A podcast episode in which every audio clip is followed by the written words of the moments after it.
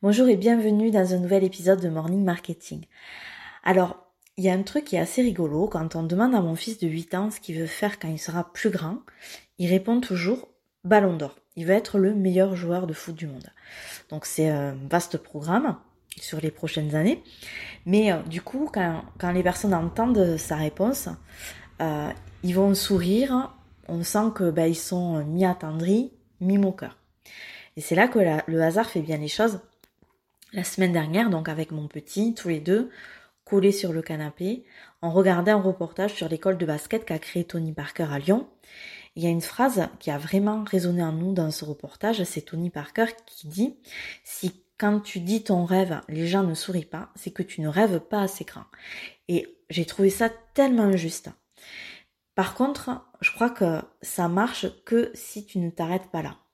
Avoir un rêve et essayer de l'atteindre, c'est vraiment deux choses différentes. Je sais pas du tout si Thiago, il a les capacités pour atteindre ce rêve, mais en tout cas, il s'entraîne fort tous les jours. Je me compte que moi, de mon côté, j'ai eu aussi plein de rêves, mais que j'ai jamais fait les efforts nécessaires pour les atteindre, pour plein de raisons différentes. Mais en tout cas, ils se sont éteints. Mais heureusement, l'être humain, il est ainsi fait que de nouveaux rêves apparaissent tout le temps et que parfois, on a un peu plus confiance en soi et qu'on y va. J'ai toujours voulu écrire des livres et jamais je n'étais arrivée au bout. J'ai écrit mon livre euh, Copywriting Facile en trois mois et il s'est vendu près de 90 fois en une semaine.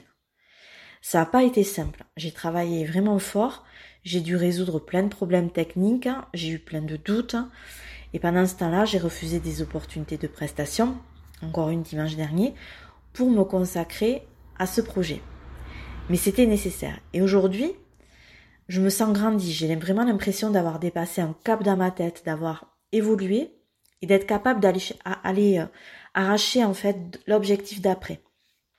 J'ai compris que d'avant, avant d'aller chercher la légitimité auprès des autres, il faut aller la chercher d'abord en soi.